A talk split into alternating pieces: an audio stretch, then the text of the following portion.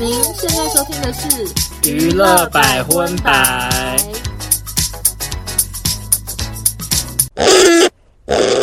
本节目由全球第一家私密保养专柜 Relove 赞助播出。您的爱爱小尖兵已上线，Relove 拥有男女性专用的私密洁净凝露，选用纯植物氨基酸搭配红柿萃取，净味保湿抑菌美白，敏感、凉感、温感、无凉感各种款式，为弟弟妹妹保持最佳 pH 值。嗨，大家好，我是少中，我是欧娜，欢迎收听第四十二集的娱乐百分百。嗨。不好意思，今天我们又是远端录音啦。为什么呢？一方面是因为少中目前小巨蛋的情况还是没有非常适合出远门，嗯，然后二方面是欧娜刚好也要参加朋友的婚礼，对，所以我们想说，那我们这礼拜就继续远端好了。想请问一下，你的小巨蛋它现在有变成就是可能台北世贸中心的大小吗？还是 我稍微缩小一点？我觉得现在差不多是 Legacy Legacy 的感觉，那真的缩蛮小的哎，还不错啊。对，因为我上次跟欧娜录音的时候，那时候是她见地面积最巨大的时候。非常非常的严重，然后因为我前面都不能洗澡嘛，终于可以开始洗澡之后，然后我那天洗完热水澡，我就突然觉得，哎，为什么有一种好像比较好一点的感觉？就觉得好像那边肿胀的那种不舒服感有一点点缓解，我就发现说，不然我就是来大热敷好了。结果就随着我每天一直用热水袋热敷，它的面积就一步一步的缩小，这样，然后再加上我后来又有去看中医，吃一些帮助排掉水肿的药，这样，所以。目前它的尺寸已经算还算正常啦，是正常搞完大小就对了。呃。可能就是黑人的睾丸吧，你又没看过，可能比一般亚洲人巨大一点，然后还是会有一点痛。就是我如果躺着，就人都还蛮舒服的。可是我躺一阵子之后站起来，然后血液会往下流嘛，就会有一些疼痛感这样。所以这几天到底有没有出门呢、啊？我还是有出门，我可是我都是去，比如说去楼下 seven 那种，就是没有出远门啊。那你有想到就是会全台风少中睾丸吗？因为听说好像很多人在讨论这件事情。我真的也是。小吓到哎、欸！我那天发了一篇现实动态，说我在公司上班的网友跟我说，听到旁边的同事在聊，然后我我发了那篇之后，又有好多不同公司的同事来跟我讲哎、欸，说我也在公司上班呢、欸，我们也都在聊你的搞坏。你说公共电视吗？对呀、啊，一个这么长得金钟的电视台，却一直在讨论少中的睾丸，我觉得好惊讶。对呀、啊，我也觉得很惊讶。但是就是很谢谢大家这一个多礼拜来的关心，就我现在有比之前好蛮多的。然后我明天也会去找鸟医师，就是 check 一下这样。所以希望下礼拜我跟欧娜就可以回到录音室，带给大家比较理想的音质的节目。这样。好的。你那边有人跟你讨论我的睾丸吗？没有啊，就只是 Apple Podcast 评论还蛮多人在。说少中搞完什么辛苦了之类的，真的假的？真的啊！那这样子，如果有新的听众根本看不懂，点进去，然后这个节目好怪，想说不是在聊娱乐性，为什么一直在聊搞完？对啊，以为是性爱节目、身健康节目。好啦，谢谢大家对少中的关心，我也会持续在我自己的 IG update 我的近况，这样。所以大家如果有兴趣的话，也可以来我的 IG 收看，这样。那因为今天的娱乐百分百新闻可以说是非常非常的多，所以我们就火速的切入正题，这样。今天第一则国际新闻呢，我收到超多超多人传给我，我也是，我收店家爆炸。对，你赶快来跟大家分享一下很重要的事。OK，到底是什么新闻呢？就是我们之前有报道过非常多次那个泰国女星的落水事件。嗯，她的那个意外是二月底的时候，然后事发三个月，就是昨天呢。Tamo 的粉专以第一视角发了很多文章，第一篇文章是 Temo 他站在感觉是船上的照片，哦，也太可怕了吧！动态呢就写说。我被我又爱又信任的朋友陷害了，可不可怕？很可怕啊！那经纪人就有出面回应说：“哦，这个照片的背影的确是 Tamo，而且这张照片就是在他的手机里。然后说那个手机呢，在一周前呢，已经从警方那边归还了，但是 Tamo 的家人呐、啊、都不会用用这只手机，所以也不知道是谁发的。然后 Tamo 的妈妈也有透过律师说，他根本不会用脸书，所以不是他发的这样子。天哪！我跟你讲，他后来发超多篇。第二篇呢，是他在船上跟那些就是什么经纪人啊、富商名媛的合照。他的文章写说：“我哪里都没去，我还在等你们五个人说出真相。如果不说实话，哦、我会一次把真相向所有人揭露。船上到底发生什么事？把手机资料删掉，别以为救不回来，亲爱的朋友。”天哪，毛不毛？超毛的，超级毛骨悚然嘿。然后那个哥哥呢，Tamo 的哥哥就在这个贴文下面回说：“不知道你是谁。”等一下，等一下，好，请说。可是因为你之前从来没有提到他哥哥，他哥哥扮演什么样的角色？同一阵线吗？呃，没有到那么同一阵，他好像是比较偏想要讨回真相，但妈妈后来不是收了很多钱，就是有点算了嘛。然后所以他哥哥就在下面回说：“我不知道你是谁，但如果你有更多证据，赶快拿出来吧。”然后第四则是影片。然后那个影片是那个船好像在加油，然后会在一个有点类似那种很大型的浮板上，他站在那个大浮板上，然后他要两个男生搀扶这样子。然后那个文章写说：“我才不会在船尾小便，就是类似说这么晃都需要抓两个男生的手，我怎么可能跑去船尾小便？”然后他还他还要打一句话说：“我不能说话，也不要污蔑我，亲爱的朋友。”哇，Oh my God！然后嘞，然后呢？那个影片下面就是他自己的这个账号又回了一张图画，然后那个图画是一个女生被灌很多胶囊的图画。然后第五则呢，是他发了一个线动，他就说：“我是 Tamo，大家不要抛下我，我会让真相大白，我什么都不需要。”这样哇，好，我们先停休息一下。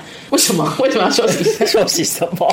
因为还有好多事情要讲。你觉得怎么样？我刚刚第一个想的人是他哥哥，哎。是吗？因为刚刚听起来就是那个手机已经归还到他家人啦，所以如果这样的话，不就一定是他们家族里头的谁吗？照你刚刚讲，他哥哥不是完全站在妈妈那边的，那会不会是哥哥有点想讨回公道？I don't know，你怎么看？我觉得我真的很期待，就是他到底会揭露什么真相？因为其实他今天又有发一些东西，然后那个东西就很可怕。那个昨天那些东西都被删掉之后，然后账号也好像不见，然后今天他就换了一个账号重新出发。根据网友很多位网友跟我说，就是那个粉砖的现实动态有发实体照啥，实体照。对，你说那个新的账号有发实体照，对，所以我就觉得有可能不是哥哥吧？哥哥会想要做到这样子吗？好，那不管是不是哥哥，可是会有拿到这种照片的，一定是相关的人士哎。但是他今天持续的在新账号一直疯狂的发贴文，我只有跟到几则，然后听说到现在还是一直在发，就是他一直在发当天的照片，然后配一些文字，配什么什么这样子。现在全民关注中。泰国啦，一定是有很大的冤情，才会有人最后选择走这种不是法律途径的方式啊！你不觉得吗？对，就是几天前有一位在泰国，他被称为天才大叔的人，有来开记者会，是以前也在泰国经历过一些不公不义的事情，所以他有成立一个叫做犯罪受害者俱乐部，然后他自己都一直有在调查这个事件。然后因为这个事件呢，就是当初很多民民间的人自主调查，可是很多人可能都被警、啊、警方挡下或什么，然后就。只有这个还是持续的在调查中，讲说他完全不相信警方的调查结果。他有询问很多位尸检专家，然后说他的尸体的状况是不可能是就是掉下船然后被螺旋桨绞的那种状况。他说，因为螺旋桨呢，它是连骨头都有可能伤到，但那些腿上的伤口比较像是刀子割伤这样子。他呢，接下来就在记者会试出了一支影片。他说这个影片是警方外流给他的影片，但他没有说是谁这样子。嗯，然后那个影片呢，就是一个尸体的腿，感觉在杂物间。然后有人正在拿螺旋桨割那个尸体的腿，后天加工的意思。他怀疑有人收买了医生或是警察。然后另外呢，他还有补充说，他觉得凶器很有可能是一把叫做 K2 的折叠刀。然后有列三个原因。第一个原因呢，就是有人拍到那个有一个富商在船上开酒的时候，就是拿这把折叠刀开的。然后第二个呢，就是 Tamo 妈妈不是有收到神秘 CD 还有纸条吗？嗯，然后上面那个纸条就是左下角有很清楚写着 K two，可能是暗示妈妈说凶器是 K two 吧。那个柯南是这个意思啦。然后第三个呢，就是有他有请外科医生以猪肉模拟人体，然后用 K two 去切伤口，就切出来的深度跟形状都跟 Tamo 身上的很像，这样子。嗯。嗯。以上就是柯南大叔加入的补充，然后另外就是粉砖一直有持续的更新，这样我觉得好可怕。我们上一次讨论的时候，我不是有说，我觉得证据要怎么解读，我们外人根本不知道啊。对，明明前面一开始发生这件惨案的时候就疑点重重啊，那些周边的人的反应不是都很怪异，然后后来就搞得好像一副就是哦，对啊，对啊，他真的就掉下去，就很怪啊。OK，就是紧急插播一下，因为我刚刚就录到一半，我想说去看一下 Tamo 的粉砖好了，然后我好后悔，因为我点进那个页面，封面照直接是尸体照，然后里面贴文好多尸体，然后都是 Tamo 的小账贴的，我不知道是不是 Temo 本人，但是真的很可怕。不会是 Temo 本人啊？因为我真的是误会，我真的是吓坏了。影中人是 Temo 吗？看不出来，很可怕。我觉得整件事情真的希望尽快水落石出。哎，我觉得警方可能因为警方不是结案了嘛，警方可能就不管了。然后现在就是看民间的力量吧。警方一定就是被收买啊，这整个看起来就是这样啊，感觉够可疑耶。对啊，然后那个泰国柯南也希望他能继续坚持下去，因为他好像一直有被威胁，但是他就持续的在调查这件事情。而且因为泰国的警方好像本来就是没有很清廉呢。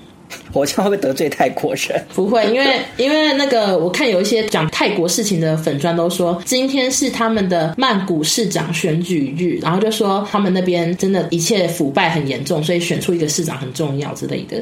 对啊，因为以前比如说去泰国的时候，就是也会听人家讲说，哦，他们那边的警察什么都可能有时候会收受贿赂或什么，感觉就好像很多这种不是很清廉的事情发生。而且因为我那时候去，我去曼谷，你记不记得我有一次大排长龙排到半夜？嗯，我知道啊，非常的好笑。因为那时候就是说什么免落地签的话就免费，然后我就那时候比较穷，就想要省那个一两千块，然后结果到那边发现大家都给我想要排免签，我就排了好几个小时，大半夜，因为我坐。红眼班机，然后我排了好久才发现旁边有另外一个通道。听说你去贿赂那个站在通道那个人，嗯，他就会让你进去，这样非常的好笑。我我忘不了那个动态，就是内心就觉得少中好可笑。因为我那时候比较穷啊，你这样子吧。因为你那时候一直说自己是排 schedule 王，然后就是最会安排行程，然后就有第一关就大卡关，然后卡超久。可是就是那时候那个时候的经济状况，你就会想说省那个一两千块也是钱呐、啊，你就等于省掉一晚的住宿费。如果是现在，当然我就会想说算了，管他的，我就是付给雄狮旅游之类的，让他去帮我办啊。没错。好了，那我们在这边就是希望 Temo 的这个案件可以尽快水落石出。哎，因为我觉得他好可怜哦。我现在真的非常 follow 这件事情，我算是想到就会去看一下 Temo 的粉砖，但同时刚刚又被那个尸体照吓到，现在是觉得说我该怎么 follow？你懂我的心情吗？这是不是我们的职业伤害？就是我们好认真的想要报道这篇新闻，但是可能又要去收金，我心情很复杂，我现在心情很复杂。嘿，喂。喂，这样好吗？可以啊，我我想说你这音档难解了，一定是超多人在讲电话说喂。好，那下一则吧，好，还有好多新闻，救命！好，那听完刚刚 Tamo 这个蛮严肃也是蛮悲伤的新闻之后呢，哎，其实下一则新闻有一点点关联呢。怎么说？也是跟这个命案有关啊，好可怕！然后嘞？可是是戏剧中的命案，是戏剧中的命案。就是呢，哎、欸，等一下又又又 K，又一直互 K 了，好好笑，到底要几次？好啊，我重讲，好，我整个重讲，好好好，好不顺的一天。好，那接下来这则新闻呢，跟刚刚 Temo 这个命案也有一点关系，只是它是戏剧中的命案这样子。嗯，就是呢，有一部韩剧叫做《还有明天》，然后是由金喜善主演的。那金喜善呢，我年轻的时候他非常非常的走红，你可能比较没印象啦。就是一个有点像崔智友时期，然后眼睛很大的一位女演员，对，就很漂亮。嗯、啊，我知道了，我知道了。怎么样？我们要不要用笔的这样？就我讲完这段话是示意要你接话，我就比一下，这样这样子好不好？这样会比较 OK OK 好。好，我我我先跟音档讲一下话。音档啊，这个是我们刚刚那五分钟都不算，我现在这边才是 OK OK 好，继续。你干嘛跟音档讲话？因为给你话你忘记啊。想说我前面到底在干嘛？听不懂怎么办？我先跟英党讲个话啊。好好好好，因为我对金喜善的印象呢，就是他有跟成龙合演一部古装剧叫《神话》。嗯，然后他有跟成龙合唱一首歌，我没想到他到现在还是在韩国很蛮走红的。嗯，然后呢，因为他演的这部还有明天，他的题材就是有点像那个与神同行，就是有些阴间使者之类的角色。嗯、然后这些阴间使者好像就是想要拯救一些自杀的民众，然后就会揭露背后的故事，这样好像还蛮感人的。嗯，然后可是为什么他现在闹上新闻呢？原因是因为他这个剧情里面的阴间使者要那些亡灵排队填资料，这样就是写说哦，我是王应文，然后什么几年几月这样的写自己的生日，好不吉利耶！干嘛用我的名字举例？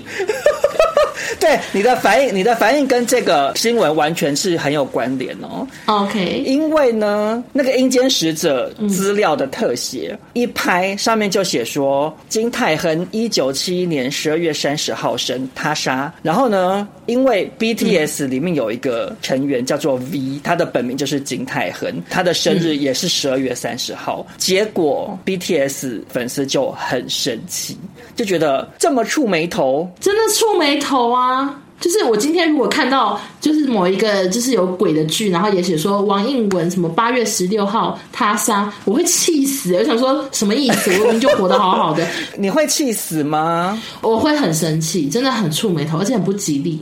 可是你要想，我想也是证明你非常走红哎、欸，要不然以现在的王一文，哪一部偶像剧会把王一文生日写进去死亡名单？好可怕！表示你有一天走到那时候，你已经跟 BTS 一样走红。嗯，有没有乐观的想的话？我觉得那至少他们要跟 BTS 知会，并且包红包，秉照习俗。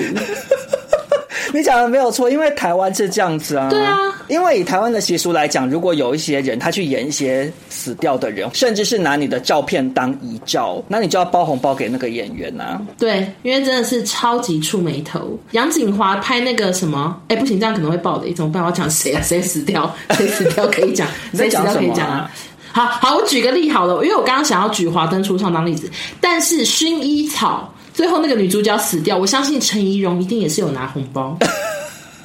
我根本没有看，不好意思，这个举例会不会很小复古？小复古，但我相信他也有拿红包就对了。对，然后呢，反正因为这件事情，网友就是在网络上面大肆的臭骂电视台，就说请你们出面说明并删除画面，然后就说使用防弹成员的名字和生日，相信不只是偶然这样。嗯、而且其实想想想说也另类耶，因为到底为什么要、啊、生日一样就一定是故意，不是偶然的？他如果放一个比较没人认识的明星，可能大家还不会发现，你放 BTS 不就是自己找骂吗？而且我听说这个剧好像一开始不错，但是后来风评不怎么样，所以我也没有看这个剧。但我知道这个剧在在 Netflix 有播，这样。好啦，所以在这边也是提醒这些剧组就是要小心一点喽。哎，少宗最不幸的是，我现在电量只剩三十帕，真的好不幸，我要赶快录完。哦，昏倒哎、欸！好，下一则新闻呢是美国的新闻。就是美国呢，有一位火辣的网红兼直播主，他叫做凯蒂乐色，这样子啊？哦，真的叫凯蒂乐色哦。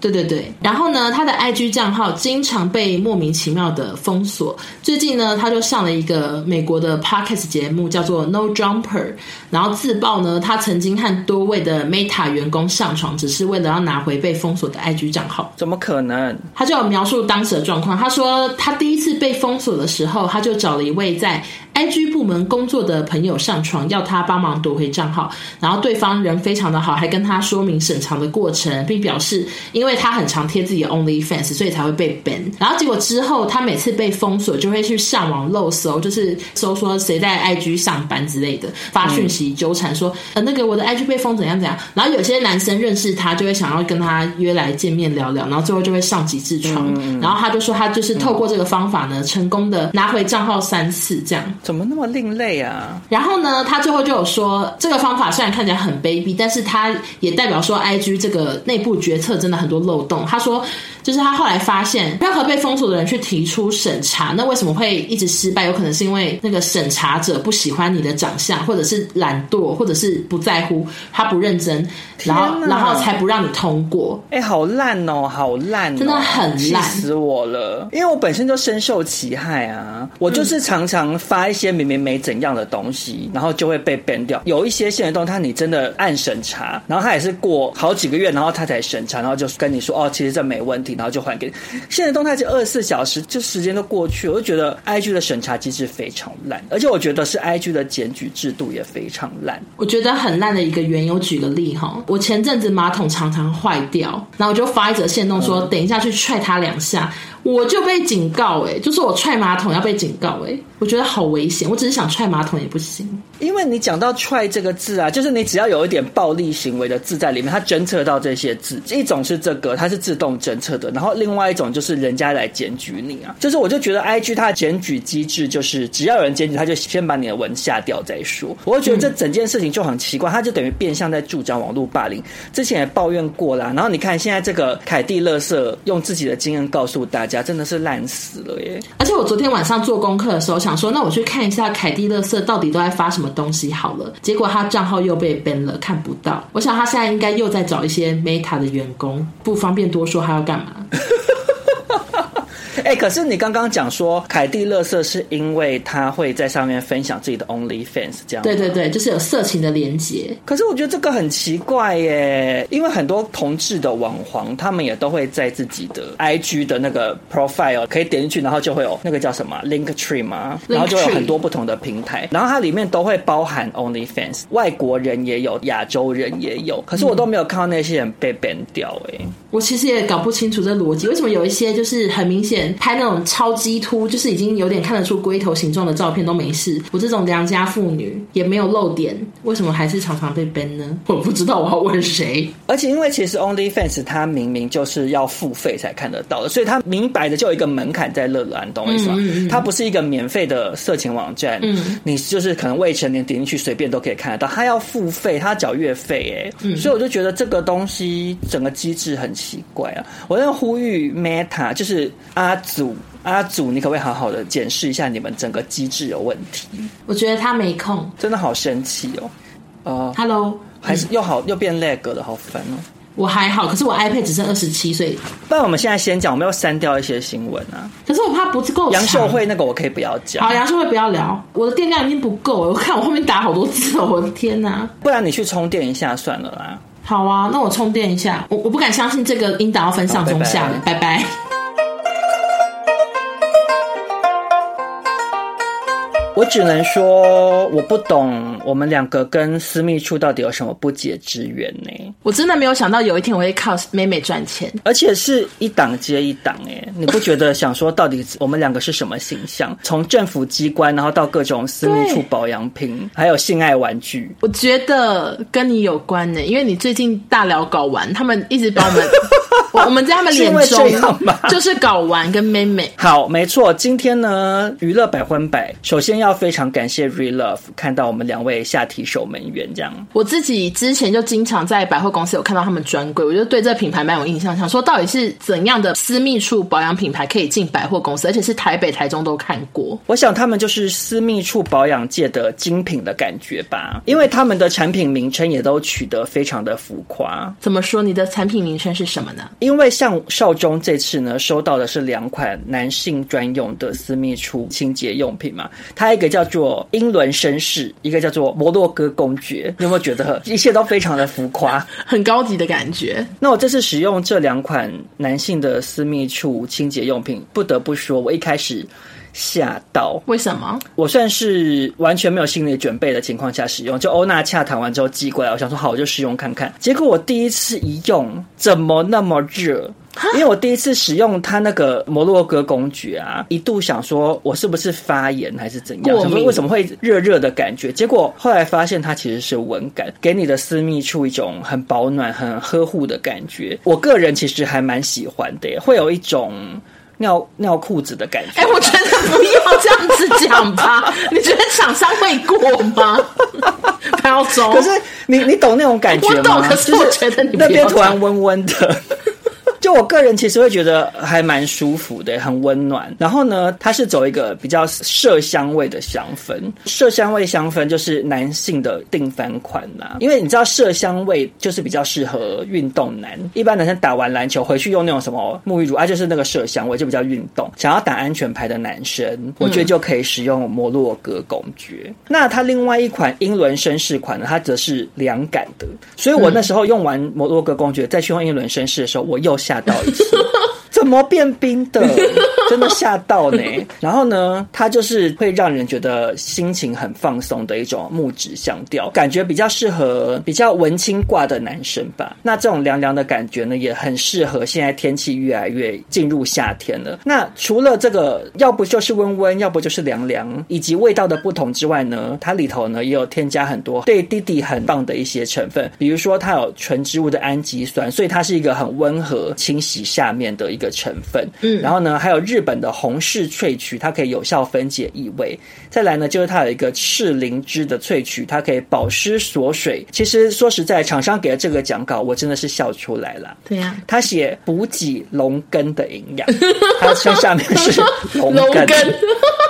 各位男性听众朋友，如果想要让你的龙根得到更好的环境呢，就可以参考看看 Relove 的这个男性私密的沐浴产品。这样，而且我其实也是拿来洗全身诶，洗全身其实也 OK 诶。厂商呢有说，就是他们的产品刚刚有说有添加日本红柿萃取，所以很多客人呢会拿来洗腋下，哎，因为就是腋下可能也会臭臭的，而且因为原本是拿来洗私密处，所以其实它的清洁力不是那种会洗完皮肤摸起来会奇奇怪怪的那种路线，可是它也不会不好冲掉，不会有那种假滑的感觉。那接下来就让我来介绍一下他们的女性的那个私密洗。首先，他们的产品都有添加增强保护力的酵敏菌跟蔓越莓萃取，就是你知道，大家妹妹发炎要常吃蔓越莓，不知道你知不知道这件事、嗯、？OK。然后另外呢，还有添加保持妹妹水嫩的意大利酸甘油。然后他们有几个招牌款式，第一个呢就是最多人使用的氨基酸款，那个味道是绿茶清香。然后我洗的时候也是觉得、嗯。怎么那么凉快？然后因为它洗起来很凉的关系呢，就非常适合夏天或者是心情很闷的时候使用，就是一洗就有这种哦透心凉的感觉。然后第二种呢是传明酸款，然后成分呢就是大马士革玫瑰，然后还有添加可击退黑色素的传明酸，所以是主要是拿来美白用。然后第三款是金盏花款，其实我真的没有听过金盏花也出现在私密洗，它就是主打给敏感肌的朋友，像是刚除完毛就很容易发炎，或者是产后妇女都比较推荐。嗯、金盏花就是一种很适合舒缓皮肤泛红的一种成分啊，嗯，因为有一个很有名的品牌，他们也是有主打金盏花的。的一些产品嘛，嗯，我们两个也是爱用者，对，而且我觉得用完之后，真的发炎之类的情况都会有舒缓的感觉。怎么说呢？因为有时候就是会忍不住想除一下毛。有时候刀子不知道是发生什么事，就是没有很干净，然后就会就会有时候下面就会很痒，用完之后就会比较没那么痒。因为我之前真的有一阵子痒痒痒，哎，有人想听吗？我有时候也会啊，这种事情就很难免吧。回过头来也是呼吁大家，有事没事还是要关注一下私密处的健康。没错，我身边有非常多女生朋友都很常去看妇产科。我以前比较少这方面的困扰，我听到他们讲的时候我都吓到，因为真的超多女生都说她们下。面不管是尿道发炎，还是常常有奇怪分泌物等等的，大家真的好多女女生都有这个困扰，所以我觉得私密洗真的很重要，就是要好好的呵护那边，不要直接一罐洗到底。因为女生那个她甚至有百分之九十九点九九的抗菌认证，这样我听到了也是非常的心动。欢迎厂商寄给我使用，这样我这边还有啊，我可以再给你。好，谢谢。如果你不介意我有用过的话，我这边的也可以给你用啊。好啊，你也可以体验一下那种温感的感觉啊。OK OK，很温暖。那在这边呢，Relove 也有提供折扣码到我们的娱乐百分百专区，然后结账输入折扣码。Funny 一百购买私密洗系列再享九折优惠哟！如果大家对 Relove 的产品有兴趣的话，也欢迎去他们的官网看，然后记得折扣码用起来喽！谢谢 Relove。那少宗，如果你今天就是 IG 被永久封锁，然后你知道你身边有一个你真的不爱的男生，然后他在 IG 工作，你会跟他上床吗？可是。除非长很丑吧，要不然我其实好像可以耶。你就是接受度蛮高的，是吗？因为反正不管有没有被封锁，我平常也没什么性生活啊，所以如果他真的他真的有这么想跟我发生关系到这种地步的话，好像就也可以啊。可是你不觉得，虽然说这个女生她有经营 OnlyFans，她可能 maybe 性观念比较开放，嗯、可是整件事情发展到她必须要用肉体去交换，你不觉得很荒谬吗？真的很荒谬啊！你会愿意吗？如果你的 IG 被 ban 掉，反正我现在有经营小号啊，我应该不会愿意吧？因为可能会被杀，被谁杀？被男友杀，不然被谁杀？不要讲啊！难道你做完还会录一集紫霞欧娜什么？跟 Meta 员工做爱惊魂记这样哦？台湾有 IG 吗？我根本不知道台湾有没有 IG 部门呢？你不觉得很神秘吗？从来没听过谁的朋友在 IG 上班。可是你记不记得很久很久以前，小 S 曾经在康熙说他想要蓝狗狗，然后后来就有蓝狗狗的事情哦。你说感觉表示他们这边应该有一个什么办事处，可能是一个一点点人的吧？不然要怎么知道？主客博难道会看康熙吗？也不合理啊。可主客博会讲中文呢，搞不好他有看过康熙？哦，真的假的？他会讲中文哦？对啊，他这多才多，他中文非常的好，他中文是超好的那种，就字正腔圆那样子。好了，那希望主客博有在听娱乐百魂百，如果有听到的话，请你好好检讨一下，麻烦你了。然后麻烦赐给我们两个蓝勾勾吧，他都在听的，还不赐给我们。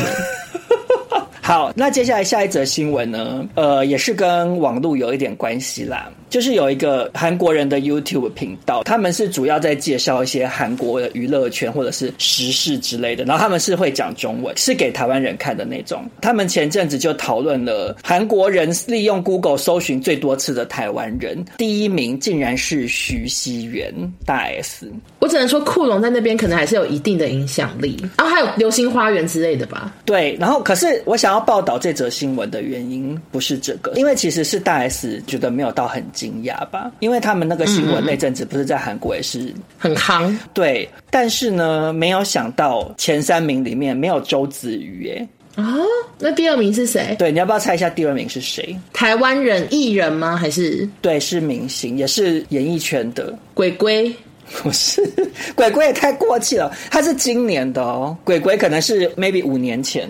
今年的那个嘞，那个不是有另外一个那个？你是不是快猜到？你是不是快猜到？有在韩国当女团的，对不对？对，叶舒华啦。哦，对对对，就是那个刮胡居、刮胡居那个女团。OK OK，第三名，你要不要猜是谁？也是艺人吗？一直问一样的问题。也是艺人，而且跟我们算是颇有渊源。怎么可能？你跟她差点变好闺蜜。哎，谁呀？你跟她差点变好闺蜜啊！你还跟我说她竟然有听我的 podcast 哎什么的。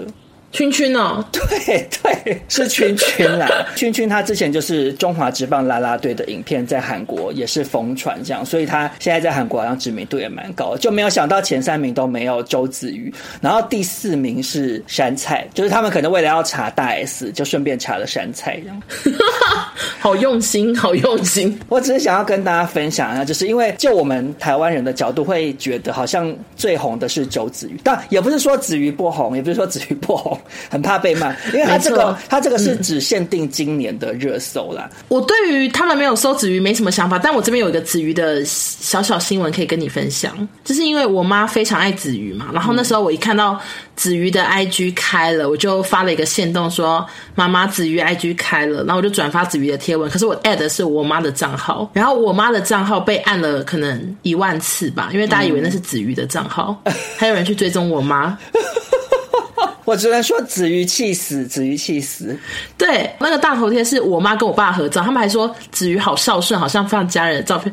我说也太瞎了吧！点进去第一则在什么黑福咖啡打卡，一看就是妈妈那边想要换薯条之类的，怎么可能是？荒谬了吧？对啊，真的很荒谬。然后他们就说哦，后来发现是那个妈妈又退追，妈妈好可怜。我想我妈应该吓跳吧，想说 IG 只追踪我跟我妹、我弟，怎么那么多人追踪她？哎、欸，就是因为这样，他们才误会。因为明星可能都不会追踪很多，追踪很少。他们 Twice 开账号好像都没有追踪半个人，也不会追踪彼此。哎，就可能一开始刚办吧。好，那下一则新闻呢？是台湾新闻。我觉得第一则新闻就是非常的感动。哎，啊，真的吗？就是呢，赵小乔跟流浪佐已经结婚四年了，然后他们经历一次人工受孕、两次试管的失败。那去年她其实有宣布怀孕哦，却是宣布完真的过没多久，在第十六周的时时候就胎停流产，所以那时候大家都觉得非常的难过，就想说就是她等了这么久，然后结果最近迎来好消息，就前几天她有低调的宣布说怀孕三十周了，然后她是原本是想要等生完再公布，但是因为有记者目睹她去产检，所以她就提前公布，宝宝呢非常的健康稳定，而网友们就非常的感动，有多感动呢？底下有大概两万条的留言恭喜她，这样这么夸张？我跟你讲，我还看到哭，为什么？为什么？因为他们呢，就是除了宣布这件事情以外，他们后来过几天有发一个 YouTube 影片，然后就是公布那个性别的派对，他们有全程记录下来。然后因为流量左呢，他本来有一个儿子，然后那儿子就是已经好像大一之类的，然后那个小乔就是一直把儿子当亲生的来照顾。那个儿子呢，就非常期待小乔是生妹妹。嗯，然后那时候当气球戳破，然后是粉红色气球的时候，公布是妹妹，然后那个儿子就直接大哭，哎，就是哭到超惨。然后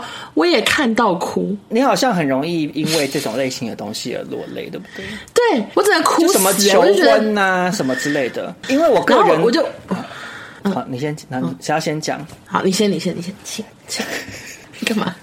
受够了，下礼拜一定要回耳刮，我在剪难剪，希望你搞完好。嗯，因为我个人对这类型的影片，我常常都完全无感呢。就是比如说求婚什么那种，大家说什么感人影片，我都眼睛好干。你知道我会哭的是例如什么吗？全国电子那种广告不是吗？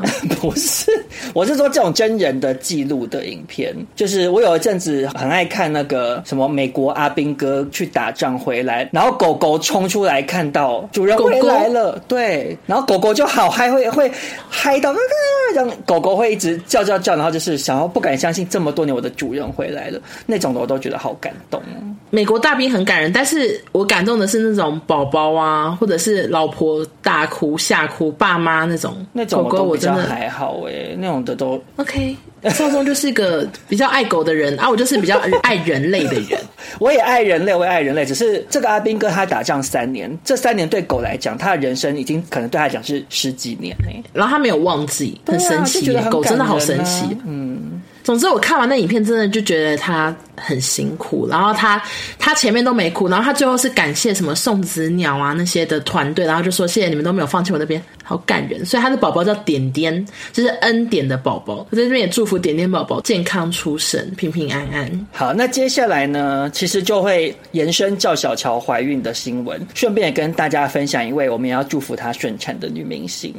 就是马奎友，我觉得非常的惊讶。为什么？因为至少看起来单身好像很多年。然后我记得以前他上节目有说过，他很早就想结婚嘞。然后就就是这样拖拖拖拖，就到了现在，已经也是三十好几了。就是觉得好惊讶，然后都没有迹象，然后就怀孕了。Oh my god！那我现在跟大家分享一下，就是新闻报道的内容。马奎友她证实说，她目前已经怀胎五个月了。嗯、然后她男朋友这个金先生呢？他们是从去年年底开始交往的，交往三个月后就速速怀孕这样子。马奎友也是说，他本来没有想到自己会这么容易受孕，原本也想说可能这辈子也没有要结婚了，这样没想到就是遇到这个金先生行动派，然后目前呢，金先生已经包下游艇在船上跟马奎友求婚，这样，所以就是非常的迅猛龙啦。可是其实我对马奎友做这一切的事情没有到很意外诶。因为你记不记得她以前就曾经突然说什么她要出国，然后就跟她那个男朋友跑去美国啊，然后住了好几个月。对啊，她也是突然就是毫无预警，然后就直接就公布说 OK，我要跟男朋友私奔了。我还记得叫 Milton，他跟大 S 一样都是很行动派的人吧，有爱就勇敢追。可是我看他们的求婚影片，他好像你也有看他们的求婚影片哦？我只有看那个新闻啦，网还有网友跟我们，你真的是一个对求婚的一切的相关方面的事情很热衷的人呢，因为你从以前就很爱跟我分享各种求婚影片。Sorry，就是因为马奎友他的求婚不是感人，所以我没有仔细看，但是 我就只有点过分，有点过分，感人。但是我记得他好像是类似男生求，然后他就是说要答应吗？就是一直一直就是没有答应，然后男生好像讲好多次之类的。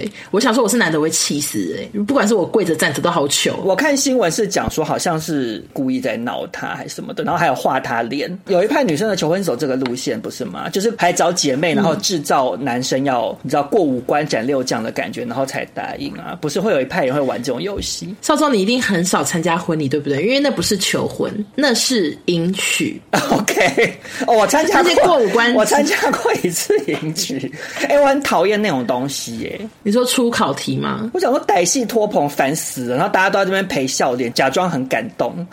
其实只有我不感动啦，因为毕竟是。因为有一些关卡就是还要丝袜套头的那种，我就会有点受不了。想说好糗，真的好糗啊！对，因为如果是男生，我想说我没有要跟你这样玩呢、啊，就是到底为什么要用这种奇怪的方式证明？然后女生会拿出一个什么那种合约书，什么我以后什么一切都要听老婆的，签给老婆管什么什么，然后男生签名都很爱玩这套啊。我想说老土的要命。哇，你好感冒！我跟你讲，我们听众搞不好一半的人都是这样结婚结过来的。抱歉，抱歉，我比较反骨，我比较反骨。因为少宗很不喜欢这种整人的环节啦。对，因为我不是只有求婚或者是迎娶不喜欢，我我生活中一切方方面面我都很不喜欢这种整人的东西。我就觉得要怎样就好好讲啊，我干嘛要就弄一些这种怪招？你有爱吗？我我我我我我应该。好，我尽量不要。我如果真的只有结婚，结婚，我不玩这个好，免得被你骂。结果是因为怕被我骂吗？我有遇过一个很厉害的，就是我表姐她结婚，然后她跟她老公都是音乐家这样子。然后那时候闯关有一个关卡是伴郎跟老公要用一些很奇怪的东西弹绿油精之类的。可是那几个男生这样都，然后就真的弹出来，我就觉得好厉害哦！就是他们都是一群音乐家，那这种就 OK 啊，至少他就是带来一个表演啊，他不是那种要为难男生的，为难男生我都不喜欢呢、欸。我觉得因为他们想要拖时间嘛，因为迎娶就是可能要看时辰，然后什么的，然后啊，如果你从下面直接走上来又太快了，可能还没达到时辰，所以就要中间要玩一些事情。那我问一个问题：以就是欧娜本身算是参加婚礼界的达人，你有喜欢看新郎新娘上台表演吗？哎、欸，我的朋友都很少表演哎、欸，你怕不怕？我就问。哈，可是我以后如果也要表演怎么办？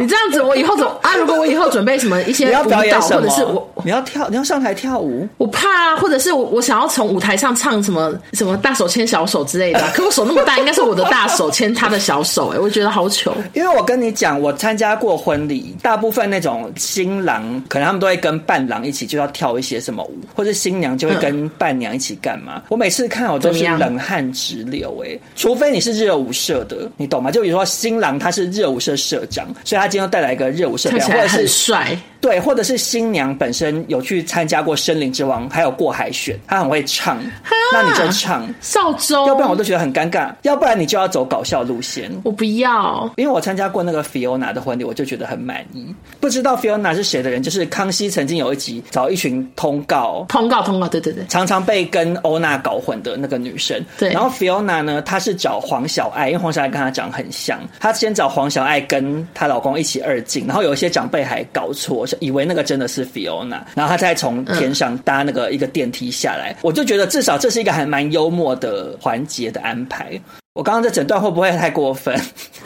有一点，我先警告你，如果到时候我婚礼什么之类的有表演的话，你最好是帮我鼓掌。你休想在下面说什么，好尴尬。我先警告你，你如果结婚要办婚礼，我一定是当顾问，好不好？我不要环节，一定就是先跟我讨论。我不要，你好机车。我会先帮你把关。如果是会让我大呼好尴尬哦的那种，我会跟你说这个会尴尬，我会老实跟你讲。嗯，好了好了好了好了，随便了，还不是嫁不嫁得出去呢？我们看下一条新闻。下一条新闻是，哎、我想插播另外一个无聊到不行的事、欸，哎，因为马 Q 有秀身份证，原来他在台湾不叫川岛莫树代，哎，那他不然叫什么？他身份证写林家树，哎，我吓到，我从来不知道马 Q 的本名、哦，真的假的？原来他是取中式的名字，就觉得哦，小知识啊，好了，那小知识，好了，那我们最后当然还是也是祝福马 Q 就是幸福，然后未来都一切顺顺利利喽。好，那下一个新闻呢？我只能说是一个我非常喜欢的人。就是小小兵，没有没有想到我竟然是 我那时候一看到就知道欧娜一定会很喜欢这则新闻，因为我个人也非常的喜欢。那最近呢，小小兵跟小冰冰去上《命运好好玩》，然后网友还补充说，他们两个真的非常常上《命运好好玩》。如果大家喜欢小小兵的话，可以去搜寻《命运好好玩》。嗯，然后总之呢，小冰冰就有说，他二零二零年跟越南老婆登记结婚之后，因为疫情的关系，他们现在已经三年没有见面了。然后在越南也还没有完成登记，啊、三年没见的夫妻是不是很扯？为什么啊？可是他老婆不是嫁来台湾？我以为他老婆应该人在台湾，为什么他老婆人在越南呢？I don't know。然后他就有说，要完成结婚流程，必须要到越南面谈。然后他一直想说。等疫情缓解去处理。可是因为他又开公司什么的，嗯、但我还是觉得好夸张。想结婚，难道会因为公司然后就决定先不要过去嘛？也是蛮怪的。对、啊。然后他就有说，他跟老婆呢，以前是一天试训四次，然后后来变一天两次，然后一天一次，现在是五天才讲一次电话。我想说这，这这这什么搞笑啊？好搞笑的夫妻，就、啊、感觉很不也不算夫妻耶。我觉得也不算夫妻，他们现在算网友了吧？因为他们根本也没登记，他们也没有夫妻的名分，他们就是远距离恋爱的网友啊，就是这样啊。然后呢，接下来就是我想要报道的事情了，就是主持人何笃林问小小兵说：“何笃霖还在主持，是不是也很惊讶？”我也很惊讶哎。那那个什么 什么郭婞淳嘞？郭婞淳吧？啊，郭婞淳，郭婞淳还在吗？哎，我跟你讲一个报告一个消息，嗯。我刚刚点三天前的《命运好好玩》，只有何笃林一个人在主持，独挑大梁，独挑大梁，二十年，二十年啊，好厉害，好厉害。好，反正呢，何笃林就问小小兵说：“你有没有觉得，就是每次都要适应新妈妈，就很累啊？什么？就问他说有没有觉得很烦什么之类的。”嗯，结果苦笑，小小兵苦笑。我是个慢熟的人，他一直换。他说他老爸，他爸爸一直换。他说我要做他阿姨还是妈妈还是姐姐，女人缘太好也不是好事。他看起来胖胖的，头发有点秃，不知道为什么一直可以找到女朋友这样子。我真的好喜欢小小兵这个老实的小孩，我也很喜欢他哎，我我觉得我很感动。为什么？就小小兵他这么小就跟他爸一样被拖出来当童星赚钱，可是你看小冰冰后来就整个就是说实在就是有点歪掉了，然后自己放不下明星梦，就把他所有小孩都抓出来当童星。可是小小冰，我觉得他经历过童年那段时光之后，他有做回自己啊，他就是还是蛮纯真的一个孩子，我觉得很棒啊。对，而且我觉得他讲话的那个态度还蛮像小时候上电视节目的那个样子，哎，就蛮佩服的，没什么变。而且我懂他的心情，哎，为什么你懂？不是你想想看，爸爸如果一直换女朋友，然后你本身又慢熟，然后你甚至可能要还要记得他的名字，或是你要叫他阿姨还是叫他妈妈，一切都觉得很困扰。然后你还正在困扰的时候，就又换下一个了。对啊，因为我们周边就有一个朋友这样啊，我都还来不及跟他新交的男朋友混熟嘞，然后他就马上就又分手。谁啊？陈印祥啦。唉，印祥的桃花也是旺旺旺啊。对，他大概一个月的桃花比你那个十年还多啊。对，会不会太过分？你讲的没有错，你讲的没有错，就是这么大的落差。真的，我希望我抽脂完，承受完这个阴囊的剧痛之后，我不求，我不求跟印象一样，有印象的五分之一就好，五分之一我就满足了。还是你标榜自己大搞完，搞不好会带一点桃花。不行哎、欸，因为我跟你讲，我那时候搞完那集、嗯、上一集一播出，大家都很关心嘛，然后就很多人就说：“少聪，你要不要把握良机，就是趁这时候就多拍一些穿内裤很很大包的照片，或者是直接叫我就开 OnlyFans 露下体这样。”嗯，我跟你讲，根本没办法，因为他这是看起来是那种到搞笑的程度的，根本不会让人家有兴趣，人家就会想说：“你为什么要在下面放一颗保龄球？”因为就是看起来很慌。没有啊，没有加分。好啦，嗯、那那我也是祝福你好吗？好啦，谢谢。好，那下一则新闻呢，就是关于七月的金曲奖。这则新闻也蛮夯的。第三十三届金曲奖呢，最近公布了入围名单，然后最佳华语男歌手有卢广仲、许君、Yellow 黄轩、马念先、裘德跟崔健。嗯、那呼声颇高的萧敬腾去年有发新专辑，但是没有在名单之中，让粉丝觉得、嗯、啊好 sad。结果评审团主席阿迪亚呢就说，据我所知，萧敬腾并没有报名个人奖项这样子。然后那个记者就有去问唱片公司，那华纳就有说，这几年老萧就是有多次表达说，希望他的创作能做到不受任何目的的影响，能随心所欲的做作品这样子，所以他决定之后呢，都不要再报名金曲奖竞争，然后只要是个人奖项都不会再报名。结果就非常多网友在骂萧敬腾，为什么？为什么？就是很多人说什么不用把自己看那么厉害，你不一定会入围，入围了也不一定会得奖，你没有这么伟大，很假。反正就非常多人在骂他。然后有人说他根本就是玻璃心，怕没办法得才不报名什么的。嗯，我想先请问肖太太、肖前妻、肖前妻，请问肖前妻你怎么看这个事情？啊、呃，不瞒您说，我的小笔记也写，我身为肖前妻。其实我对这件事真的没有什么情绪哎，因为我觉得萧敬腾他真的入围过非常多次金曲奖。对，我觉得他音乐实力他就是有啊，就是他他真的非常的会唱歌，然后他也会很多乐器，然后他的很多歌也很好听。那他也真的得过金曲歌王，所以他可能真的是想说多给机会给新人，我不会那么反感哎。我就是虽然是前期的，但我没有情绪那么负面。可是我真的看到好多人发动态骂他，还有人说什么好大的口气，你以为你是谁？可我想说有这么夸张吗？可是我想要先求证一件事哎，因为我有看到人家讲说萧敬腾有说他是想要留机会给其他人，是有到底有没有这件事啊？就不管有没有，应该也是也不是他本人讲，就唱片公司回复的吧？我不知道唱片公司到底怎么跟记者们讲哎。哦，因为其实我本来之前看到新闻是只看到我刚刚讲的那一段，然后我那时候其实是有一点反感的，嗯、因为我觉得讲这种话，啊所以就是你刚刚讲的没有错，萧敬腾他实力有目共睹，然后他的确也得过金曲歌王，嗯、可是这种话不是应该是江蕙才能讲的吗？你懂我意思吗？就是江蕙已经站到一个台语乐坛的一个顶峰的地位了，巅峰。对，可是萧敬腾。他好像还差一点，他就不是周杰伦或者是陈奕迅这种，大家已经把他封神了，然后你再出来讲说，哦，我决定要给晚辈机会，这样子 OK。嗯。可是你刚刚讲的那个新闻内容说，他觉得他的创作不想要受到奖项的束缚，所以不想要再报个人奖。嗯。我听完我就觉得，哦，那我可以理解啊，因为如果有奖项的话，人可能难免会有得失心嘛。就像比如说我们自己做电视节目，我们也会知道说怎样的内容是金钟评审比较爱的。或者每年金钟奖到了，制作人会开始挑说我们要用哪几集报名金钟奖，那你一定是会去挑那种比较正面或者有一些什么样的价值要宣传。对对对，嗯、那的确萧敬腾有可能会觉得他不想要被奖项影响，然后就专心在他的音乐上面。我觉得这倒是可以理解啦。我可以补充一个，就是萧敬腾就是很容易被影响这件事情，就是我记得很你你干嘛用他的？你以为你用是他的好闺蜜，你竟然用这种语气？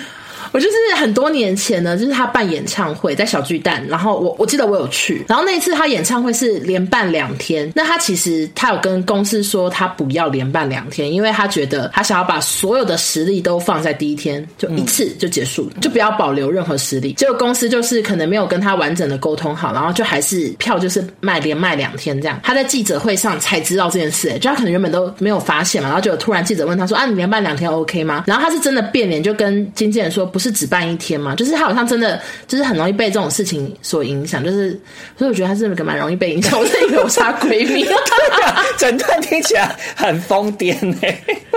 但是我后来我记得我去那个演唱会，我才一个人去，然后我记得还是很好听。我忘记我是第一天还是第二天，反正就还是很好听。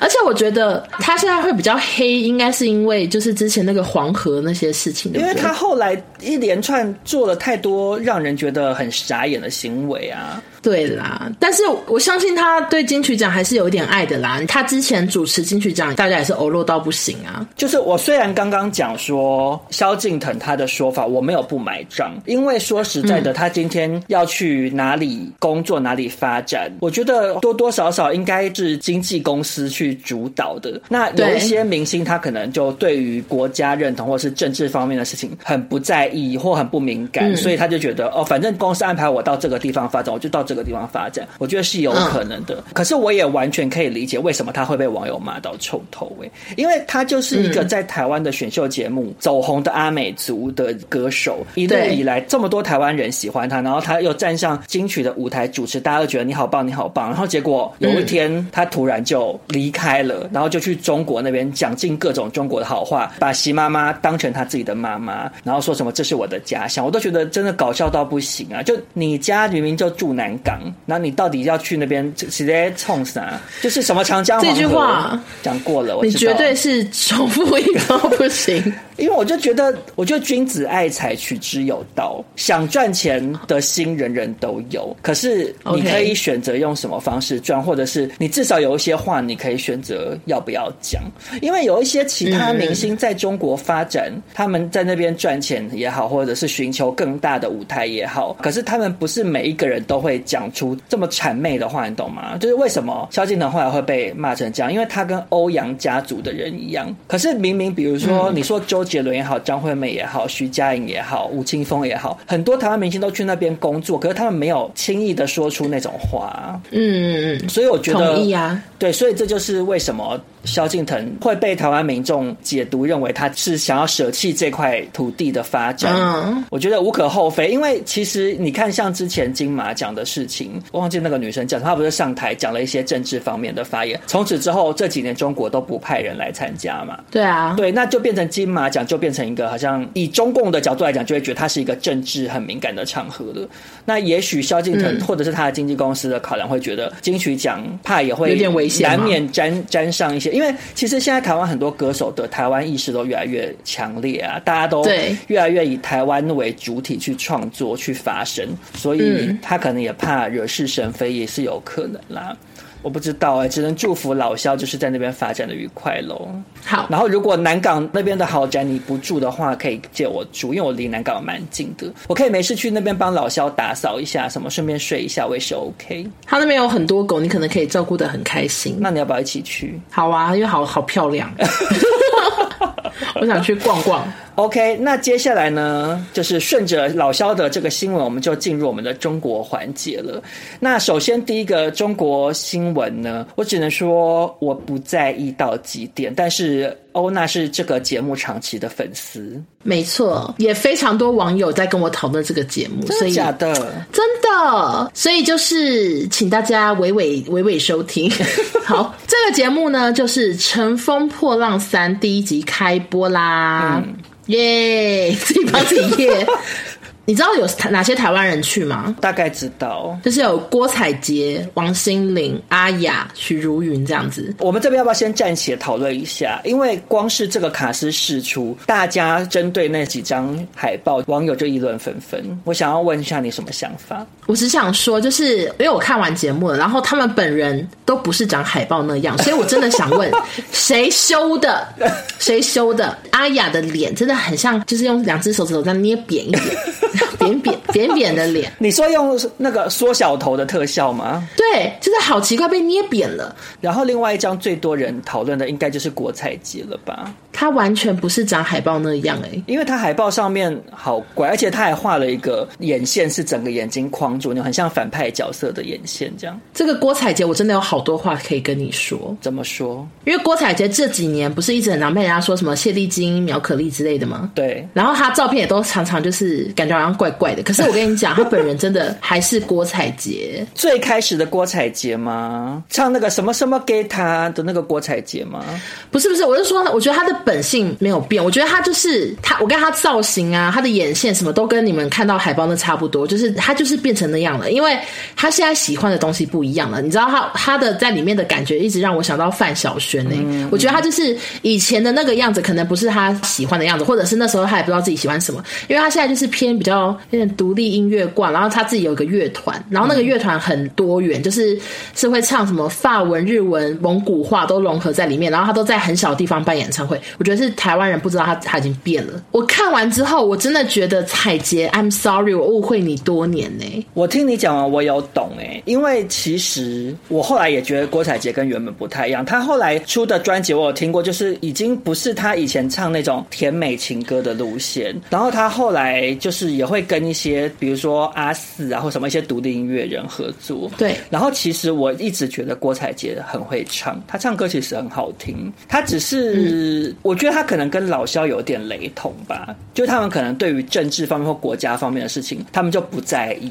那他们就是想要去另外一个地方发展这样子。嗯、但是采洁的脸就是比较僵，也是事实啊。所以我在节目中是觉得还好哎、欸，我觉得有很多人都比她脸还要僵，但是不方便说是谁。Lucy. 哎、欸，我我我先讲哦，我先讲。我觉得医美万岁，我这个人也是非常鼓励大家。而且自己自己刚抽完纸的人，对我我非常鼓励大家用各种手段让自己更快乐。我觉得这都没有问题，没错。可是因为有太多女明星常常就是用力过猛啊，就变得搞得太夸张。因为我前阵子才终于去看了《欲望城市》就最新版那个《Just Like That》，然后里面也是很多人就是搞到已经就太僵了，我就会有一点想说就没必要。因为你看，像比如。说像最近林心如她拍那个冲锋衣的广告啊，她也是可能拍广告之前想说赶快去补注射一下，然后就变成人中这整个区块会动不了。我觉得女明星有时候还要稍微拿捏一下会比较好。但是我觉得她的表演还是很值得一看，因为非常特别。就别人都是唱跳，阿雅阿雅唱《剉冰进行曲》，王心凌唱《爱你》，真的假的？真的啊！阿雅竟然第一首带来《剉冰进行曲》，她壁花小姐将《剉冰进行曲》还主曲，那我要去看呢。我以前有买阿雅那张专辑耶，你好前卫哦。对啊，然后那个郭采洁她带来的歌是她的新歌，然后那个歌。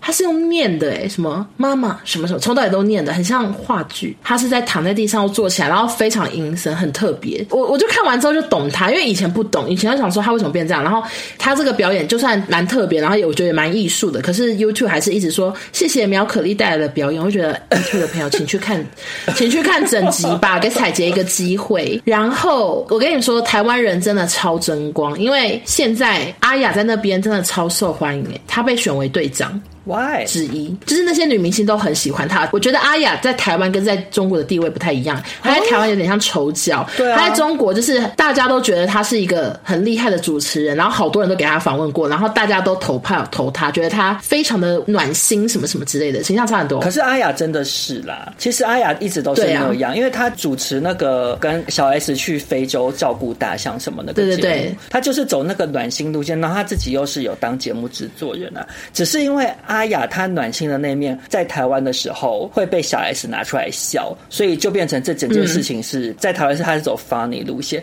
可是因为在中国可能大家不会耻笑她马修连恩或什么的，所以她就可以好好发对 发挥她暖心的一面了。但是你知道现在谁最红吗？谁？王心凌？为什么？我跟你讲，现在现在微博热搜全部都王心凌，然后她现在的票数是最高，而且她赢第二名超级多，她还赢少女时代那个 Jessica。那为什么啊？就是王心凌表演《爱你》之后，中国那边有非常多的爸爸，可能中年男子，好多抖音就是他们在。看他跳《爱你》的时候，跟着在电视前面跳，就是现在成为一个话题耶，就是大家都觉得回忆杀，就觉得好想念王心凌，然后还说王心凌到现在还在跳，我们也要跳什么的，然后他票数又飙到最高点，这么厉害！我想王心凌应该吓坏了，因为他那个他就是跳《爱你》，好短好短，他就是带来一个最常见的表演，可是大家却这么的震惊。可能很久没在中国发展吧，大家就很惊讶，他还在，然后还长差不多这样。他在台湾，我觉得声势已经比较下滑了耶。你有没有觉得？我会不会为王心凌粉丝骂？会。可是真的有一点啊，就是就他已经没有到对啊，是真的，不是他最巅峰的时候啦。因为他就是有经历一些感情的八卦新闻等等的，然后就是让他可能没有以前天后般的地位吧。他以前真的是小天后。因为我们那时候不是去看红白的现场演出嘛，然后就会有很大落差，就是 F.I.R. 的飞飞他出来一唱 Lydia，那个全场是大家大尖叫。可是相对之下，王心凌出来唱跳爱你或什么的反应就没有到那么热烈，然后你就会很明确感受到说，你在台湾这边，大家对于王心凌出现已经就是相对来讲比较还好，可是飞一唱 Lydia 还是会让人你知道很有，可是可能王心凌的爱你在中国对他们来讲还是满满的回忆，而且就像你讲的，他之前都没有去那边表演吧？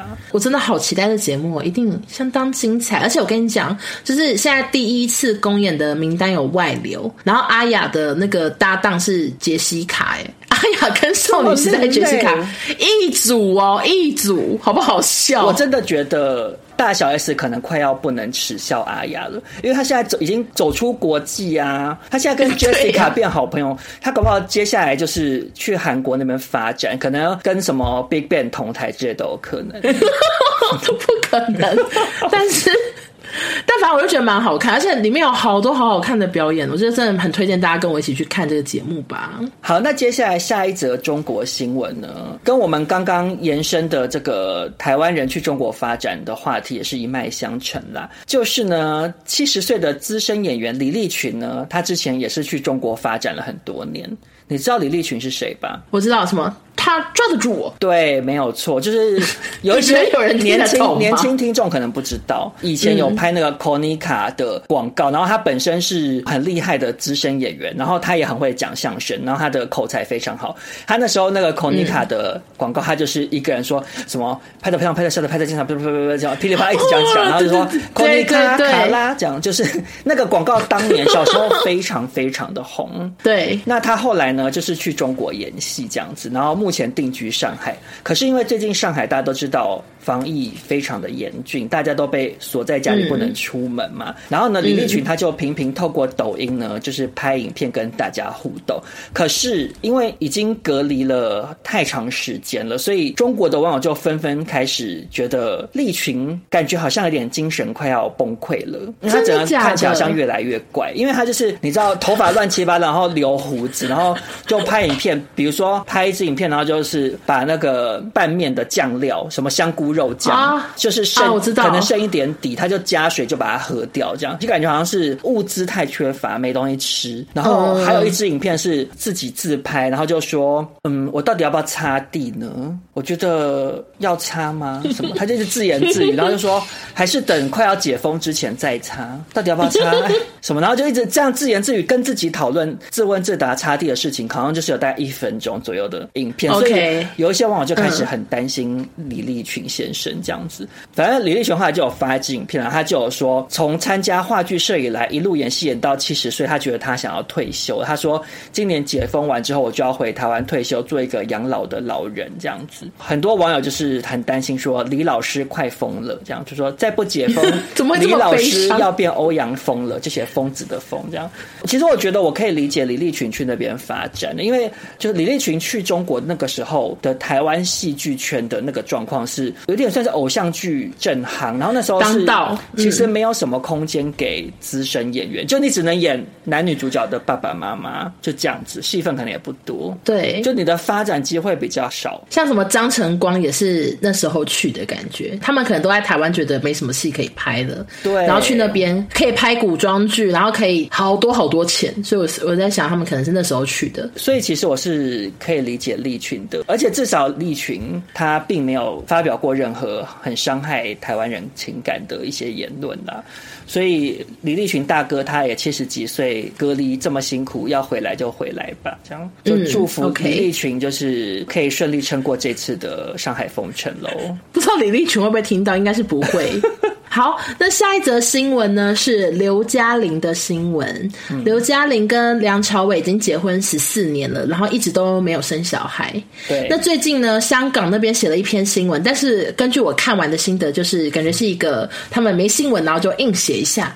他们说刘嘉玲有可能要把她的财产全部留给侄子，为什么呢？因为她跟这个侄子呢刘兆恩关系非常的好，常常带他出席品牌活动，互动宛如母子。那刘兆恩。从英国的大学毕业的时候，刘嘉玲还有专程飞去参加毕业典礼。那最近呢，刘嘉玲之前好像在上海待一阵子，那她最近就还特别回香港帮侄子庆生。所以记者就说：“哎呀，姑姑很有可能把遗产都留给他呢。”就是一个可能。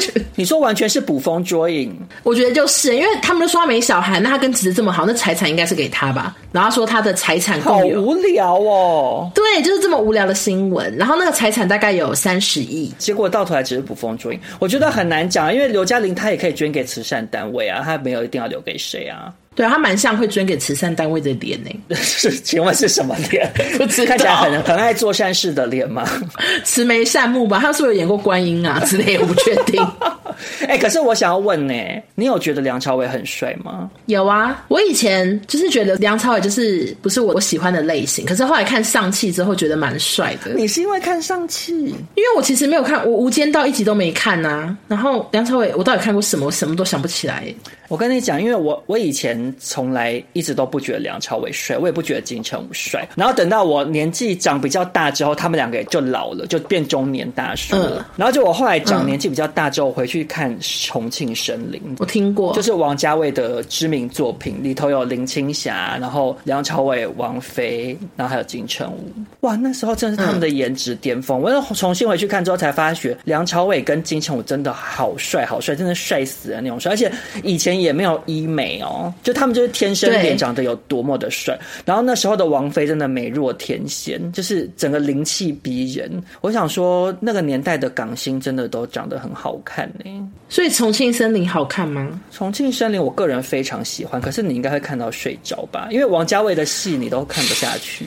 我觉得我们很常有这个对话是说，你说我非常喜欢那部电影，但是你一定会看到睡着。这个对话可能有十次，而且什么电影我都会睡着，动作片，然后什么抒情片，什么都睡着。啊。因为我跟你讲，王家卫的片，他就是大量的独白，就是那个角色第第一人称讲一些很文青的那种台词，然后人可能就会一直走来走去，或者是在一个地方想事情什么的，就一切都是 tempo 比较慢，所以我觉得你看不下去。你刚刚说独白，我只想到小丸子的有藏是爷爷吗？爷爷那种在念句子的感觉吗？不是，呃，硬要讲话有点类似啦。哦，那我真的会睡着。等下，你有看过王家卫任何一部片吗？有什么？呃，《阿飞正传》啊，《花样年华》没有，《二零四六》《一代宗师》没有，我都没看过，我都没看过。哎，我觉得如果你今天想要看王家卫的片的话，我建议你还是从《一代宗师》入门好了，因为《一代宗师》是他最近代的，一代宗师比较平易近人嘛。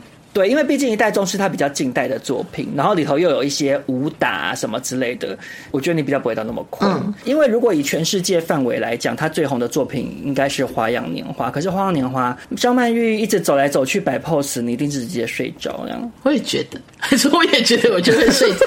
OK OK，好，那有空再看。都想不出，你声音又不见了。嗨，哦，有了有了。我刚刚只是没有，我只是讲不知道。